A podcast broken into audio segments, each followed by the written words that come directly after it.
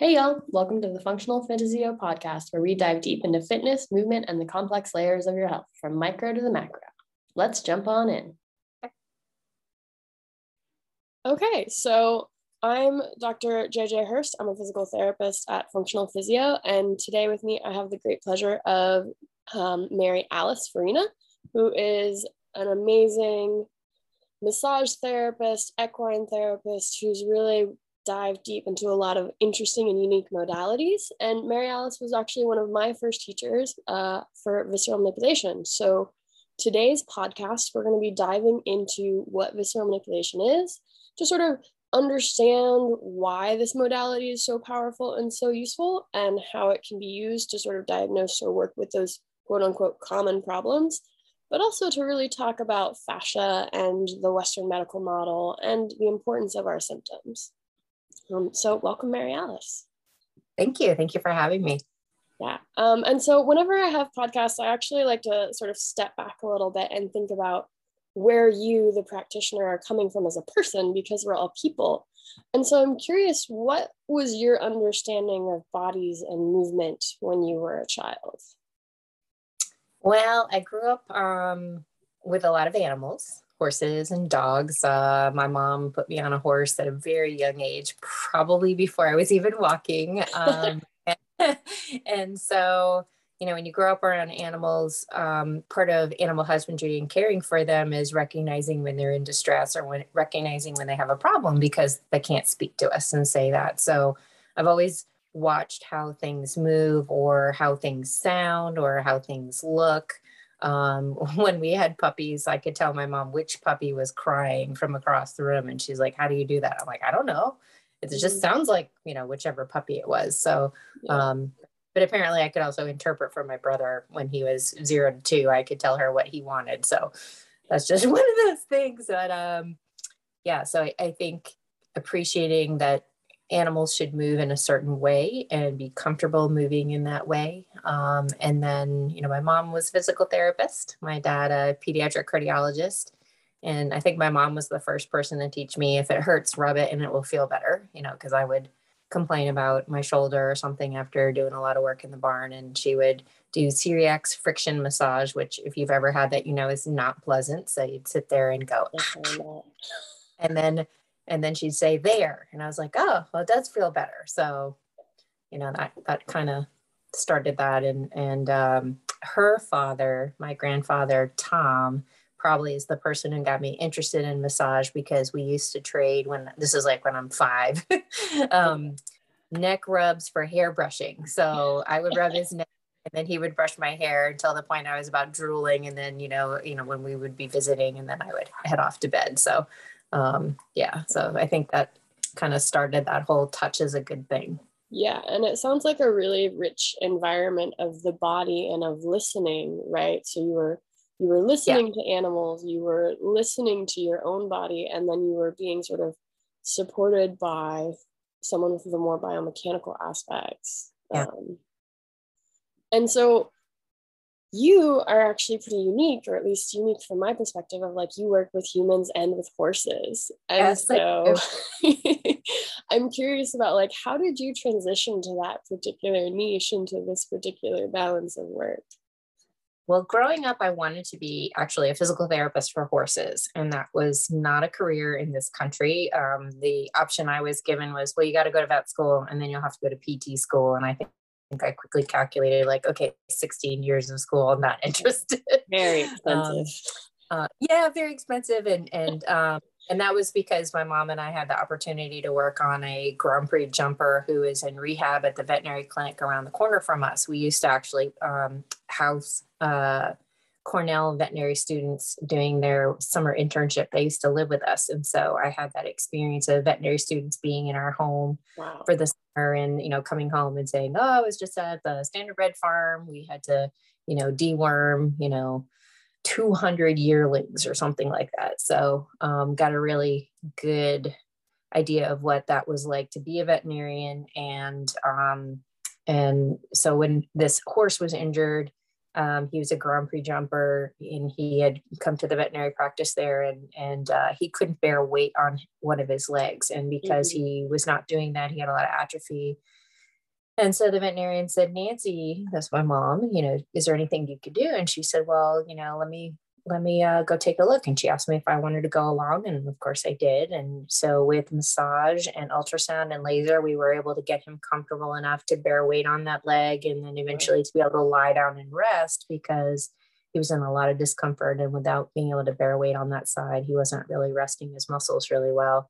Yeah. Um, and so that kind of sparked that. Um, and I actually learned to massage horses before people. Back in nineteen ninety-five, I went to Mary Schreiber's School of Equissage and learned to work on horses first.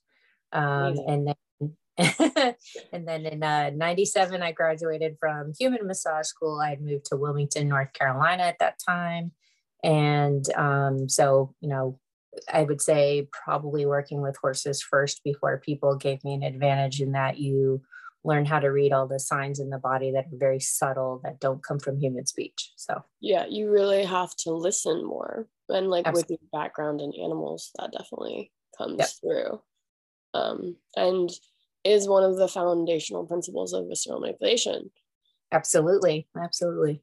Yeah. And uh, so For for our listeners who don't quite know what visceral manipulation is, or are kind of like a little confused about what that might be, how would you define visceral manipulation? Sure. Uh, so visceral manipulation is using the hands very gently to support and treat the organs in placement. So we're, we're not uh, moving things around in the body that don't want to be moved around. Um, And because all of our organ system are suspended and held in place by uh, fascial, uh, visceral ligaments, which are part of fascia, or fascial force fields, or fascial wrappers, linings, um, membranes, uh, we're really working with those. So it's not that I'm like poking into your liver per se, it's that I'm working with the support structure that holds the liver in place. Everything in the body is supposed to be in motion. Um, and it's kind of like everything under the ocean moves with the ocean tide going back yeah. and forth, the coral, like, you know, you watch Finding Nemo, everything moves. And yeah. in our body, it's supposed to do the same thing. And we run into problems when motion stops. Um, and so with visceral manipulation, we can help restore that motion back to the body, um, because we say that there are two things that are important: motility and mobility. Mobility is how well can an organ move, um, and that's really important in range of motion, as you know, as far as like structural kinesiology, being able to move. If you and your listeners at home uh, grab, put their right, take your right arm, sure, take your left arm, and put it across your body, across your belly, and you kind of hold onto your shirt at about your rib cage and hold onto that nice and tightly. And then you try and raise your right arm, it's going to limit your right arm range of motion. And that you have put your hand right over the fascia around your liver. So mm-hmm. one of the ways we can improve, for example, right shoulder range of motion is to do a double listening between the arm and the fascia around the liver. And a lot of people are surprised to find out it's their liver not letting their arm move, not actually the glenohumeral joint. Yeah. Um, and yeah. then mot- motility is this kind of, we call it how happy is the organ in doing its job. And that is the natural motion left over from embryological migration. So all of our organs develop along the midline, they move away from that midline. And, you know, so we have the, or, the liver on the right side, stomach on the left, and they have this natural uh, motion generally um, from one side of the body back to the center of the body and then away from the body again. There's some exceptions to that rule, but that, that uh, kind of waving back and forth inside the body in that, you know, tidal ocean of our body is that motility. And when there's no motility, it tells us that that organ is not very happy doing its job. Yeah. I remember at one of my trainings for V M, I worked with someone one day and their liver was pretty happy. And then the next day they came in and I was like, whoa, your liver's super like cranky today. It's not moving as well. And they were like, oh, well, I did drink like six shots of vodka last night. And I was like, oh yeah, I could, I could see why your liver wouldn't be as happy today.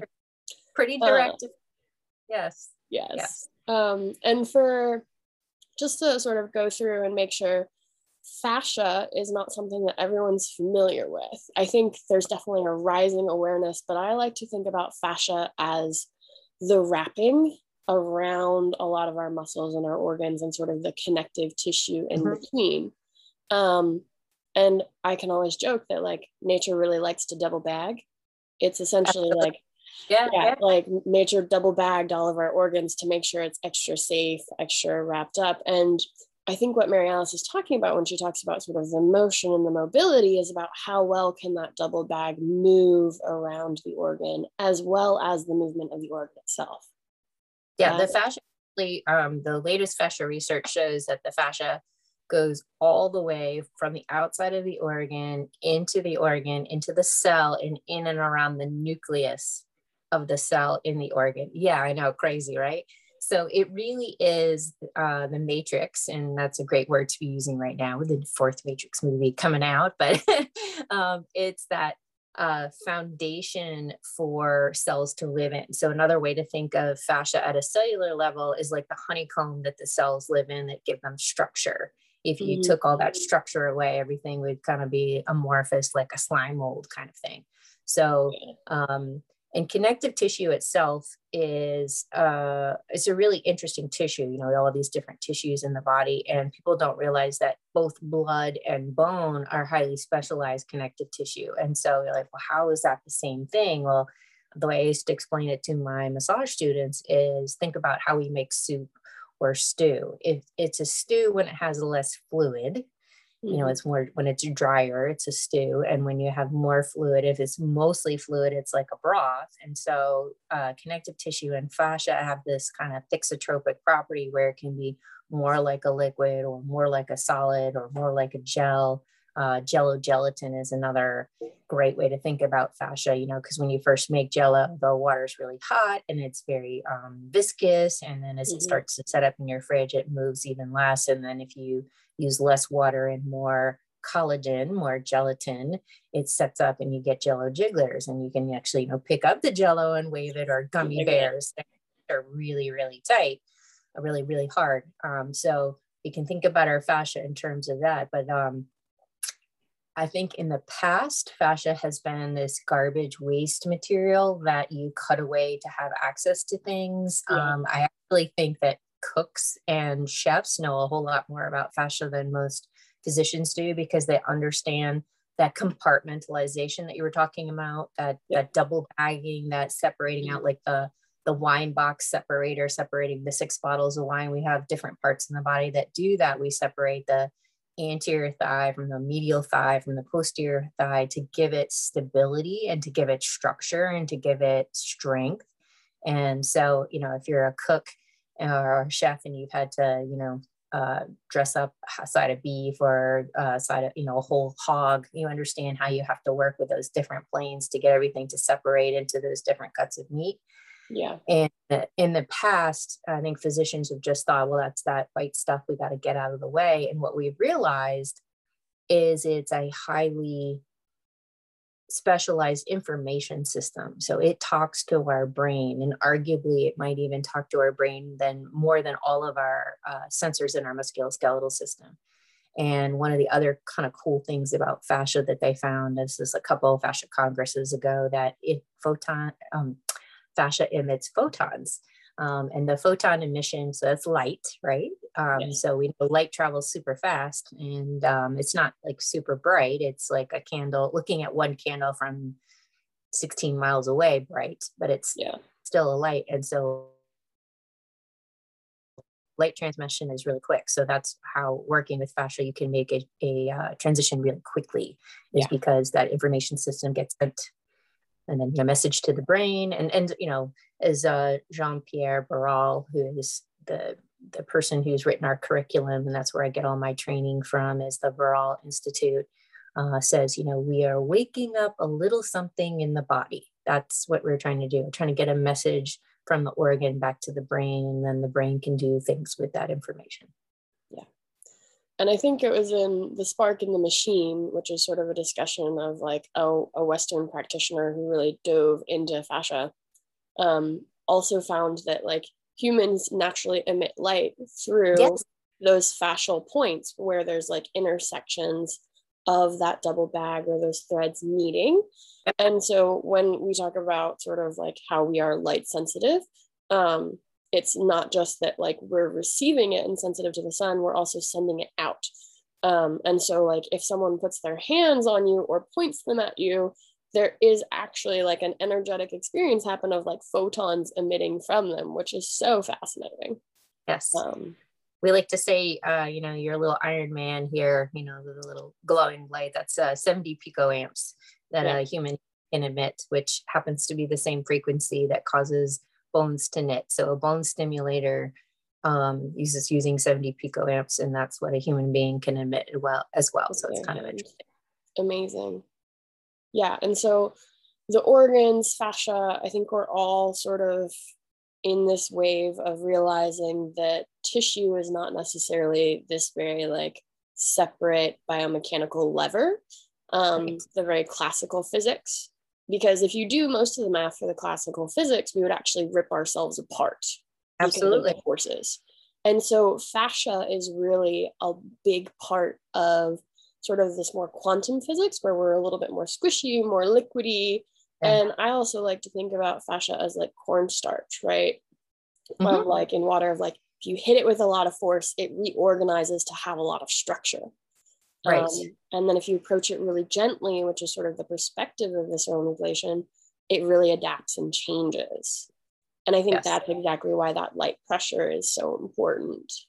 Yes, absolutely. Um, I joke, I, I happen to work with some military um, in our area. And uh, so I, I like to tease them that there's no defense against five grams of pressure. And, you know, they'll be quiet for maybe twenty minutes and then they'll say, well, what do you mean by that? And so, you know, as you put your hand very gently on a body, it's like, okay, does your body defend against that? And they're like, yeah. well, no. And I'm like, right. So your body's inviting me in with that kind of pressure. So yeah. when you're invited into the body, you can do a whole lot more than when you're perceived as another threat. So yeah. And like, especially with like, I've got some clients that are like, you know, like, I'm ready for you to really make it hurt. Physical therapy, it's Torture Tuesday. And sometimes like, that's what people need. They need me to meet them with that much pressure so that their nervous system can then relax. Um, but it's then when they relax that I then transition to that softer, because that's when I feel like I'll make the like more sustainable change. And so it's almost like working with the pressure that their nervous system needs to regulate, and then working at the pressure that their fascia needs to actually shift. Sure. In uh, N L P, we call that match, pace, and lead. Yep. So, you know, match somebody's energy, you match how much pressure they need to then, uh, you know, be willing to follow you. So. Yeah. Okay. And so that's sort of like, we, we went into a really fun world of visceral and fascia. And I'm curious of like, okay, like, how did you go from horses to the work that you do today, like working with people, working with clients, and even working with our military? Uh, so in ninety-seven, I became a licensed massage therapist, and um, state licensing in North Carolina followed shortly thereafter. Um, uh, so yeah, so in ninety-seven, I was just certified, and then licensing came on, I think about two thousand, two thousand one in North Carolina. I don't remember the exact date on that. Um, When I was sixteen, I was kicked in my respiratory diaphragm by a horse, and I went, yeah, I was at a horse show on a Friday morning at a local fair and went flying through the air about twenty-one feet. No one ever saw me actually get kicked. They just saw me sail through the air, and I actually happened to land on the ground in front of a truck and trailer being driven by, of all things, a nurse. So, you know, she immediately got out and um, started uh, taking care of me. So that resulted in a trip to uh, the emergency room. And long story short, I didn't have any internal damage that I needed surgery or anything for. Um, the one physician said, well, it's a good thing, young lady, you don't believe in eating breakfast, because, you know, he said, if you had food in your stomach, it would have blown a hole in the back. You know, I would have basically blown a hole out the back of the stomach, like a bocce ball, um, oh. or, you know, when you play croquet, that would have just, the physics would have done that. Um, I'm not so sure. I, you know, the military bodies inform me about just how much force a human body can take and still hold on to its container. So the fascial system is pretty incredible in how much force it can dissipate. So um, yeah, so I get kicked by a horse and I don't need surgery. So that's pretty impressive. Um, but then you fast forward to I'm thirty-three years old and I had this lateral left abdominal pain. Um, it's pretty low, um, kind of in the inguinal area. And, you know, I went through a number of tests. I had a pregnancy test because that's the first thing that I think of is ectopic pregnancy. Always test. What? Sure. And then um, had upper and lower G I series, contrast CAT scan. And so after doing all this, I've, I've got an appointment with a, a gastroenterologist and he's looking at my films and, you know, he said, you know, we, I can't really see your, I mean, I see your spleen, but, and it looks fine, but he said, um, I can't really palpate your spleen and you're a small enough person. I should be able to palpate your spleen. And I said, well, I've been saying this to everyone. Is it a possibility that there's scar tissue? Because I was kicked in the respiratory diaphragm, you know, as a child and, uh, or, you know, as a sixteen year old and, you know, could I have grown some scar tissue? And, um, used to be that when you did a um, connective tissue massage on that area, the relief of the horseshoe would actually show up in my dermis. So you can actually see. Wow. Yeah. So you would be able to see the shape of the horseshoe in your tissue. Yep. Yeah, that would just like raise to the surface with like a dermographia experience. So it was, it was pretty interesting. And so he was like, well, you know, and it, maybe when it becomes a problem, we we'll go in and take a look. And I, you know, at that point I started to cry and he was like, you know, mm-hmm. what's with all the emotion? I said, if a sock drops on the floor, I can't pick it up. I've been taking, you know, I was at the time I had been taking fourteen Advil at a crack, which I know you can't do that. Um, I had, yeah. yeah, exactly. And I had a um, patient who was a emergency room physician. So he um, got me on oral Toradol to manage the pain. So I wasn't able to do my full load of massage that I was doing. I was in a lot of pain. I couldn't do a lot of general activity. Like I couldn't run a vacuum. I couldn't bend over and pick things up. Certainly couldn't work out or exercise. And, uh, you know, as my husband at the time said, you know, and the whole time he's thinking it's cancer and nobody's saying those words. So it was a pretty scary time. And yeah. so um, he's like, okay, well, we're going to go in and we'll do a diagnostic lab. And because we don't know what we're dealing with, because we had talked through the possibility of a hernia in a different um, vector that we couldn't really see on the tests. And so he's like, we'll have a plastic surgeon, uh, gastroenterologist, and an O B G Y N. All so my, I, in your lab. All doctors there for that diagnostic lab. And so, um, you know, when I woke up after the surgery and they're showing me the pictures of scar tissue the size of my little pinky hooked around my left fallopian tube, pulling it down at a right angle, that was that pain that they kept trying to tell me was psoas pain. And I would palpate my psoas and say, no, this is my psoas. And I still have hip flexion and the two are not related. It's something yeah. else. And nothing makes it go away. Nothing makes it, you know, better. Um, and then they also said, how have you ever gone to the bathroom? And I was like, what do you mean? And they said, well, your whole large intestine is adhered to your abdominal wall. And I'm like, well, that's probably why I don't like crunches all that much. But um, I like, I don't know. I eat salad. I go every day. I don't know what to tell you. So it's just incredible what they found. And so, of course, they cut and burned and cut and burned because that's what they do when they find scar tissue and adhesions. Yeah. And then they also told me, um, you know, you'll never get pregnant. So, um, nine days after surgery, they told me and my husband that we were okay to try for a family. They said it would be years. I probably wouldn't get pregnant. And then fourteen days later, I was pregnant with my son. Oh, wow. So I credit my son. Was like, I just need that little bit of scar tissue out of the way. I'm ready. Yeah. Yeah. Well, I credit my son with doing the first visceral manipulation I had because he was a very active baby. He was nine pounds. And I think he did a really good job of moving all those sliding surfaces around in there mm. while he was growing and giving me enough room. Um, because of course, as soon as you expose serous fluid in the abdomen to air, yeah. it becomes contact cement. So yeah. that's one of the, the drawbacks about opening up the abdomen is now you're going to have scar tissue. There's just no way around it. Things are going to get stuck. And so I think like I said, he was my first visceral therapist doing things from the inside out. And going um, slowly, right? Because like, I mean, going, nine months is like a, a sort of a yep. short time period, but also like your tissue was getting that accommodated stress over time. Right. right. And then uh, when he was uh, ten years old, so eleven years later, after having the surgery, I, that nagging pain started coming back, and I was like, oh, I know what this is. That's, that's that scar tissue acting up again. And uh, so at that point I said, well, I've got to enroll in the visceral manipulation curriculum. At that point I had found it. I knew I wanted to learn it. And it just so happened that um, they were coming to Asheville, North Carolina. And, you know, that, as they say, is the rest of the story.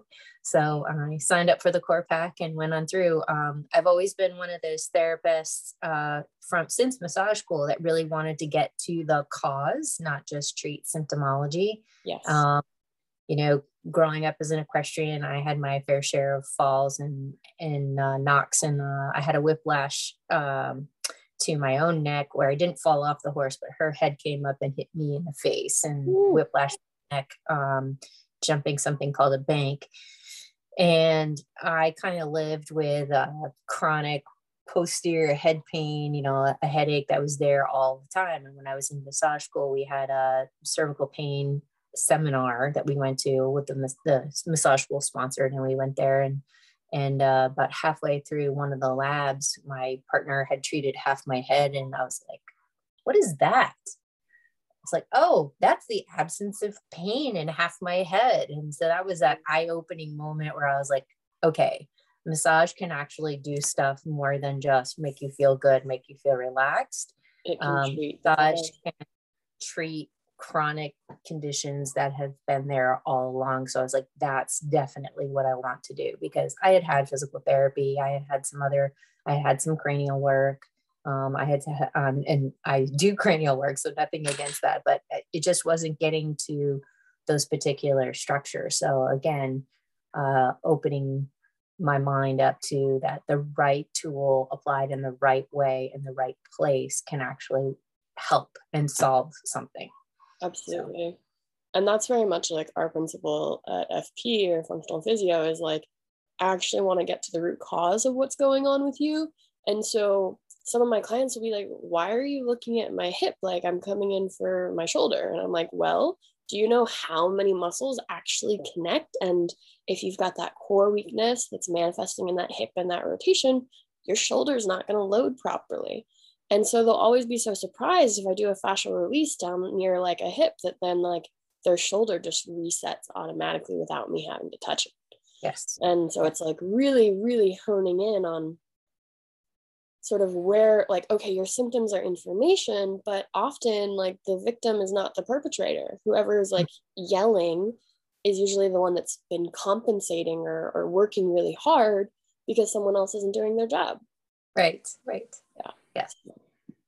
Yeah, absolutely. Yeah.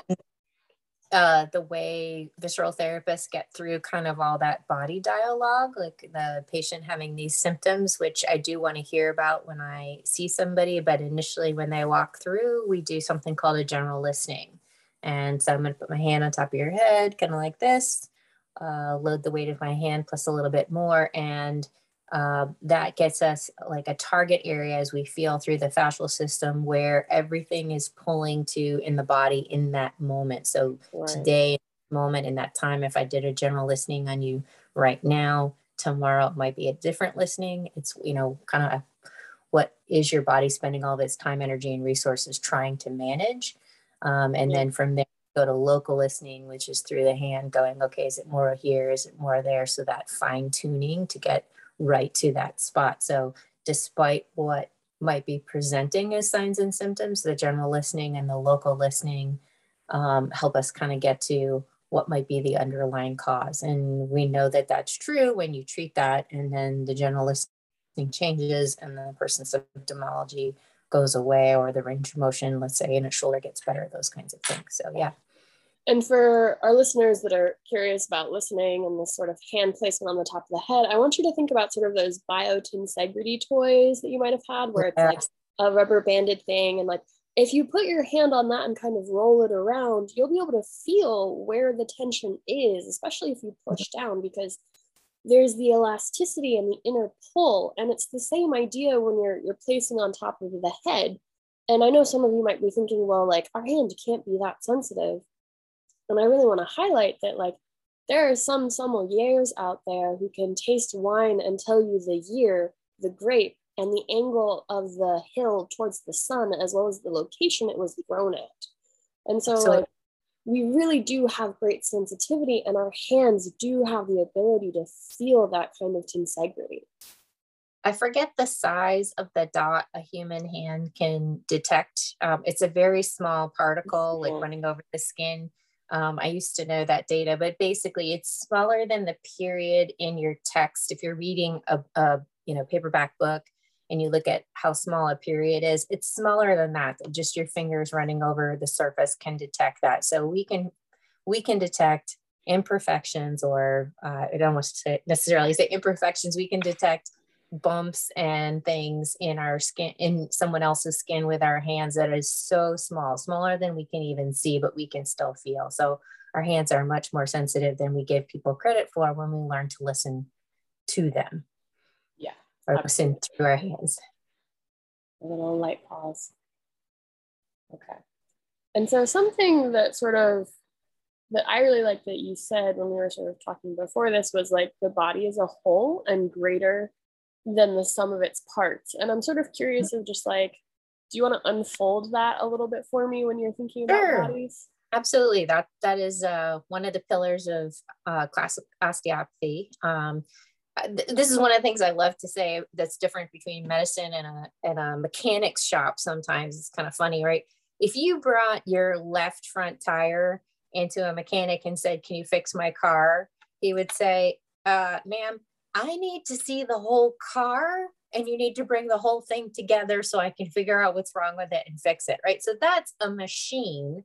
And I would argue that the human body is way more than a machine. We're so complex, as we already mentioned. We're, you know, biological, chemical, electrical, magnetic. We have all these different fields about us, and all these things interwork. So you can't just take, you know, like a robot part, like my left shoulder off, and as a mechanic fix, fix my left arm, and then I reattach it, and then, you know, I'm all better now. It works in synchrony with everything else. So it's not just bones and levers. You've got nerves, you have blood vessels, you've got lymph perforating and penetrating all those tissues and connecting back into my whole core, back into my whole. So as soon as you start trying to compartmentalize things and say it's in only this problem or it's only that problem. Um, you know, that'd be like me trying to say today, like, there's only snow in Southern Pines, and that's all that matters because that's where I live. Um, obviously, weather is happening everywhere. And so maybe that's another mm-hmm. good way for people to think how things happen in the body, like weather, it happens everywhere. I love simultaneously that. All the time. Yeah. So, um, yeah, so... I think a lot of times it's a failure to understand how a body is really built, or maybe it's because with cadaver studies, we don't really appreciate how a live human being functions as opposed to a cadaver. You know, like I like to joke around that live people and dead people are very different, and I don't need a study to prove that. Um, sure. The fascial system in, in a cadaver re- responds very differently than the fascial system in a live human being. And since I'm, you know, we work with live human beings, that's what I need to know about. Um, yeah. So a lot of times um, uh, physicians or med students who've grown up with these tissues being so inert because they've either been preserved in formaldehyde or they're frozen or whatever, and that's their understanding is from that dead dysfunctional model. And you can't use that. That's a a good map, if you will, for what a live person is like. But as we say, the map is not the territory. Dead people That's and live weird. People are inherently different, and we should expect them to respond differently with different yeah. kinds of forces. And it makes me think of, um, I processed deer of like, and it was like a live shot, and then we processed it within the hour. And even as we were sort of processing, skinning, and like harvesting the meat, mm-hmm. we could watch the quality of the fascia change as one, the animal cooled down, as sort of like it stopped getting that nourishment from the blood. And it was so interesting to watch this like really elastic, liquidy, like almost snot that was connecting everything just turn into this really thin, thin thing that would like so easily tear. And right. like in school, we had our own cadaver labs, and really it was like wrapping paper that you would just sort of rip off the muscle. And mm-hmm. so I think that you're exactly right. With the more traditional medical model, we think of fascia as the wrapping, um, rather than thinking about it as something that's holding and transferring the load as much as the muscles might be. Right. Absolutely. Yeah. And I also like this idea of sort of there's weather everywhere. And mm-hmm. something we were talking about earlier is that, like, the messages from the body aren't insignificant, right? Like the weather right. stone you have in your shoulder is significant. So curious though, just like what that means to you and sort of breaking down the like Western medicine model when it comes to approaching injury.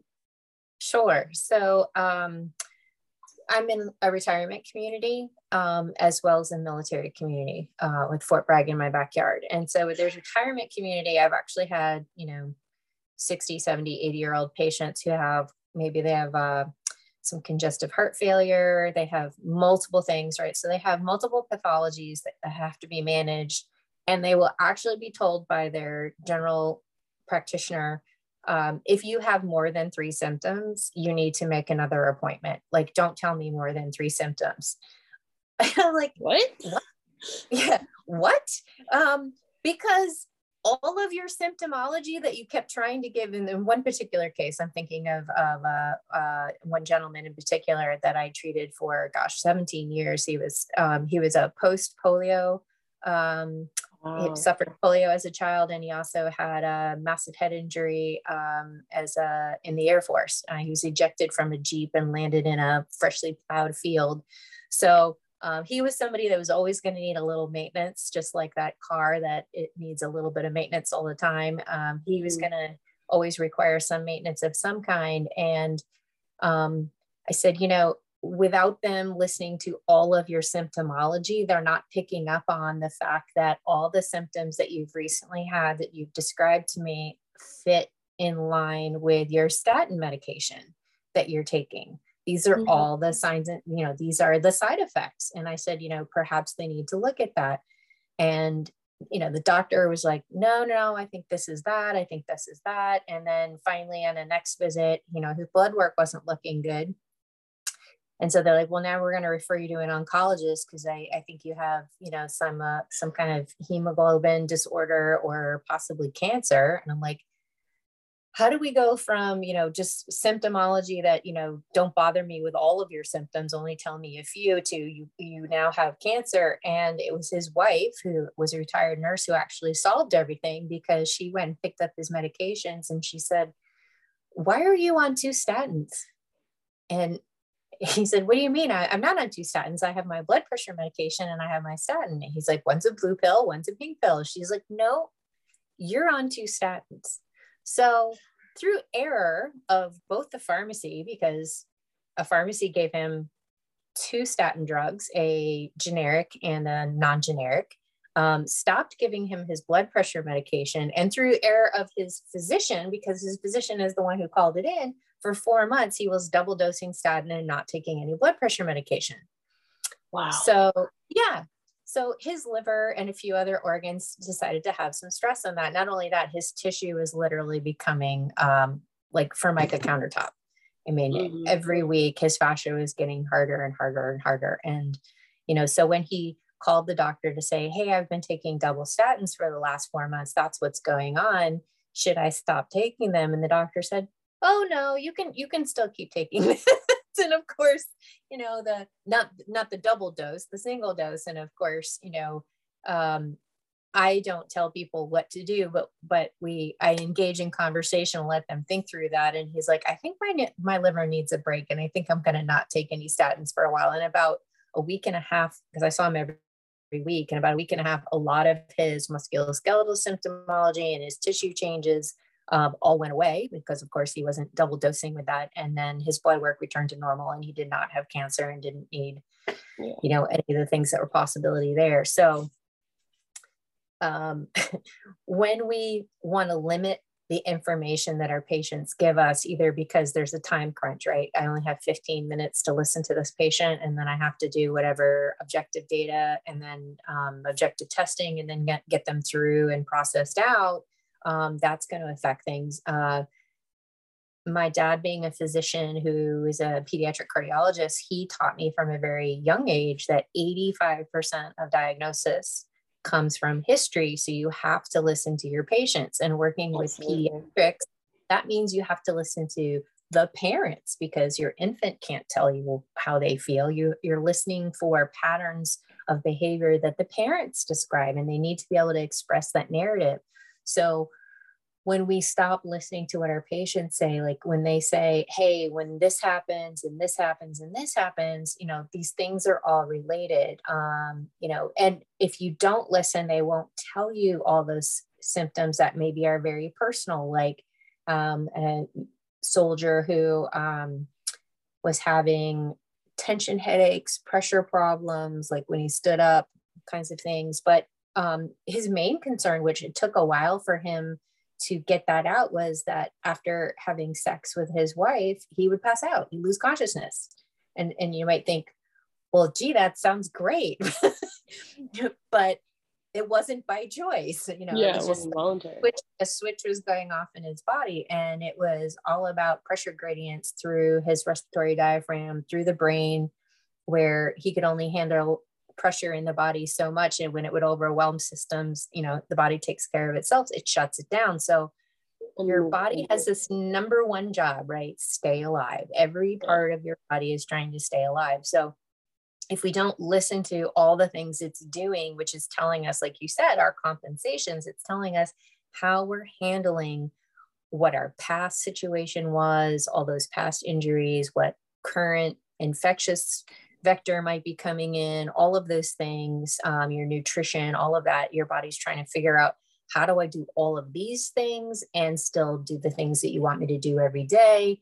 And things that were success strategies in the past that got you through, like the things that got me through my horse kick are still present to this day, which create a uh, resistance to lymphatic flow. So I have a lymphatic disorder in my legs and my abdomen, which I'm still working on in a number of ways and trying to remedy that. And it really has only showed up as a real problem now in my early fifties. Um, it wasn't, it was kind of always there, but for whatever reason, you know, sometimes it's that we don't perceive the straw that breaks the camel's back that overwhelms a system, and then a system isn't able to perform anymore. But it all relates back to uh, three or four uh, concussions that I've had, which changes cranial pressure. And then of course the abdominal horse kick, which changed a whole lot of pressure right around my respiratory diaphragm. And you know, you have your descending aorta there, you have your inferior vena cava, you, you have everything dumping the blood back into the chest.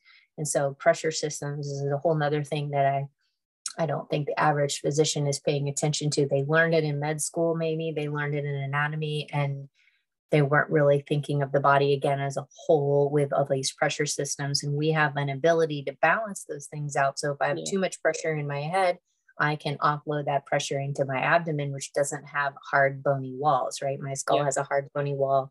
My chest has a hard bony wall. Even my pelvis, to a certain extent, is in a, a bony bowl. So I can blow things out through my abdomen to decrease pressure elsewhere.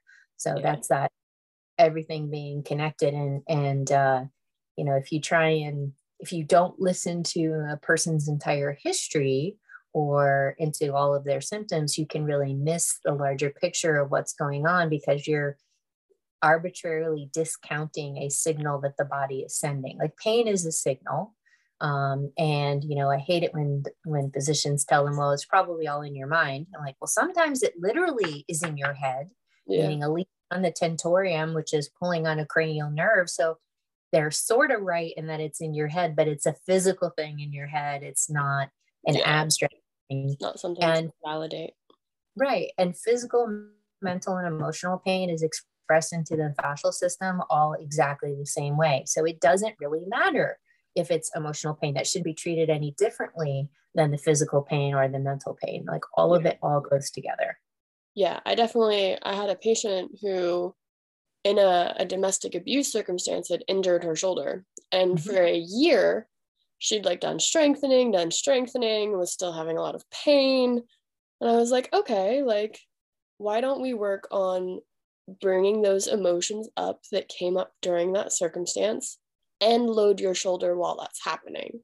And so we would sort of do this coordinated emotional physical relief, as well as like empo- like physical empowerment of like the act of, of pushing something away, because she'd been traumatized, right? And her boundaries had been violated. So we were sort of pushing out, which was the action that she felt weak with and pain with. Right. And within four weeks, I'd reduced her pain more than she'd managed in a year, right? And right. so it's like this pain, quote unquote, would be like by most physicians labeled like emotional or in her head, but that doesn't make it any less real.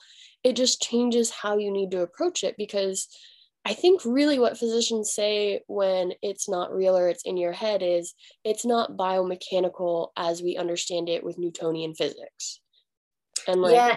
And be, again, back to that fascial science, I don't think that they understand it is literally in the fascial system in there. So I would say in the case of your patient, it was literally in her shoulder. And if you have uh, uh, another set of skills, so for example, in craniosacral therapy, we can detect an energy cyst, which is an offloading of trauma into a, the fascial system, into a body part. You can actually feel, feel where your body kind of said, um, that's too much for my brain to process. And you can offload it into the body. You can offload it in the body's field. And so, so like there's the same way, way that like with an infection, we would like sort of push it into like yeah. a cyst or a pustule, like and encapsulate exactly. it so that the rest of the system doesn't have to deal with it.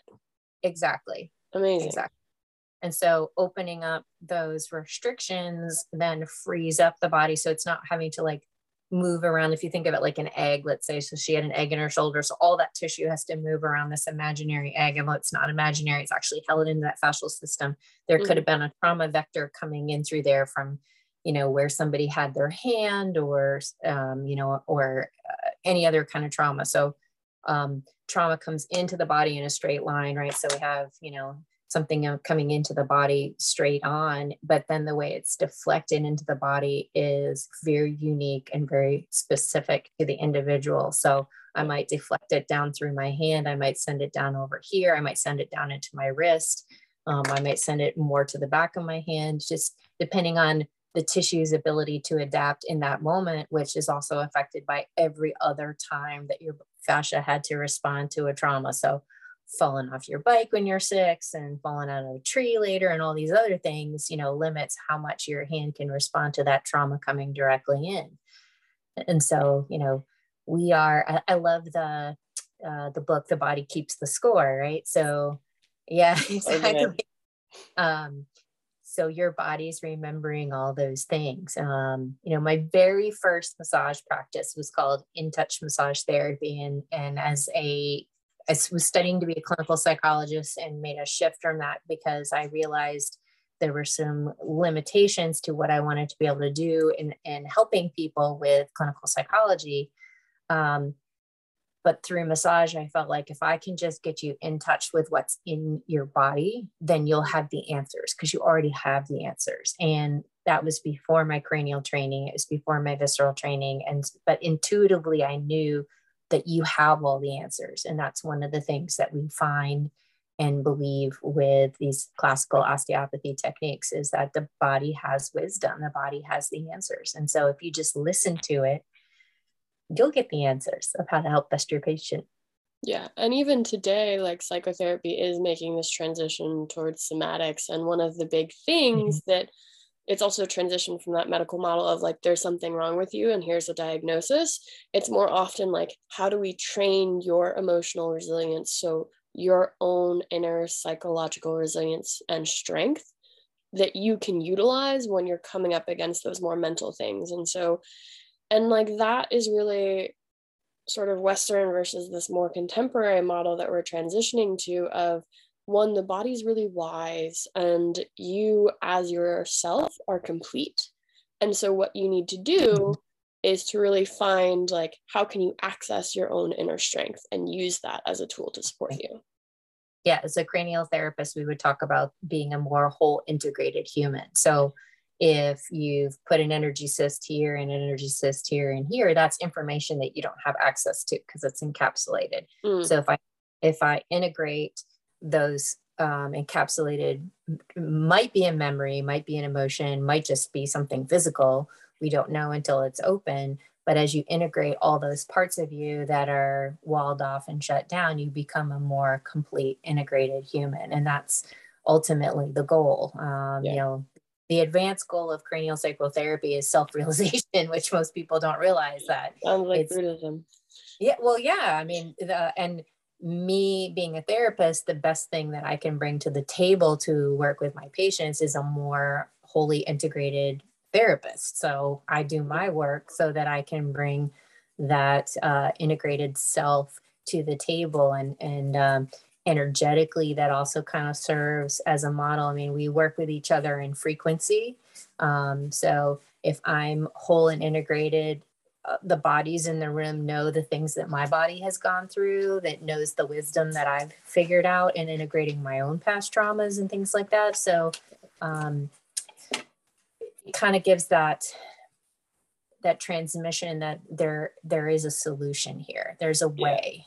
There's a way forward. Yeah, and sort of to like, for people that are like, I don't know, that sounds a little woo, the way they yeah. anchor that in, in Western medicine is actually called mirror neurons. And these yep. are neurons which they receive visual input of like what someone else's body is doing. And then it will provide the input to you as if your body is doing that. And so it's literally a mirror of your body being like, what does it feel like to do what that body's doing? It's why when you see someone get their knee blown out or the A C L torn, you go, ooh, and you kind of like feel it in your own body, because we exactly. do actually have a reference point for feeling into and seeing someone else's wellness or not wellness, and then we experience it ourselves. Yeah, absolutely. So yeah, most of it is just, again, anything that sounds too woo, I would just say, if you have a better understanding of the flow of energy and physics and quantum physics, then it all starts becoming things that we have mathematical models for. Yeah. So um, as soon as you know. I started learning, like they teach Newtonian physics in school, but as soon as I started mm-hmm. learning about more quantum physics, so much of what goes on in the body makes a lot more sense.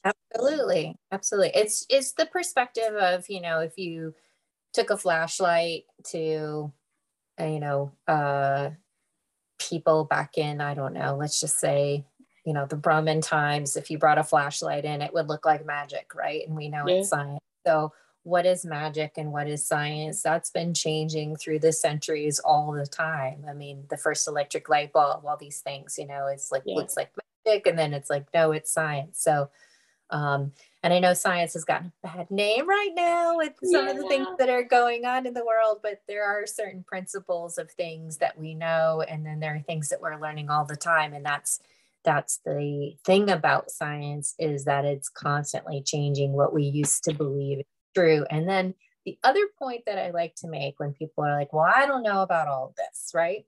Well, one is, you don't need to believe in anything that I'm telling you for a release to happen in your body and for therapy to occur. So it's not, yeah. it's not a religion. It's not a belief system. It is just something that biomechanically, biophysically, bioenergetically works in your body.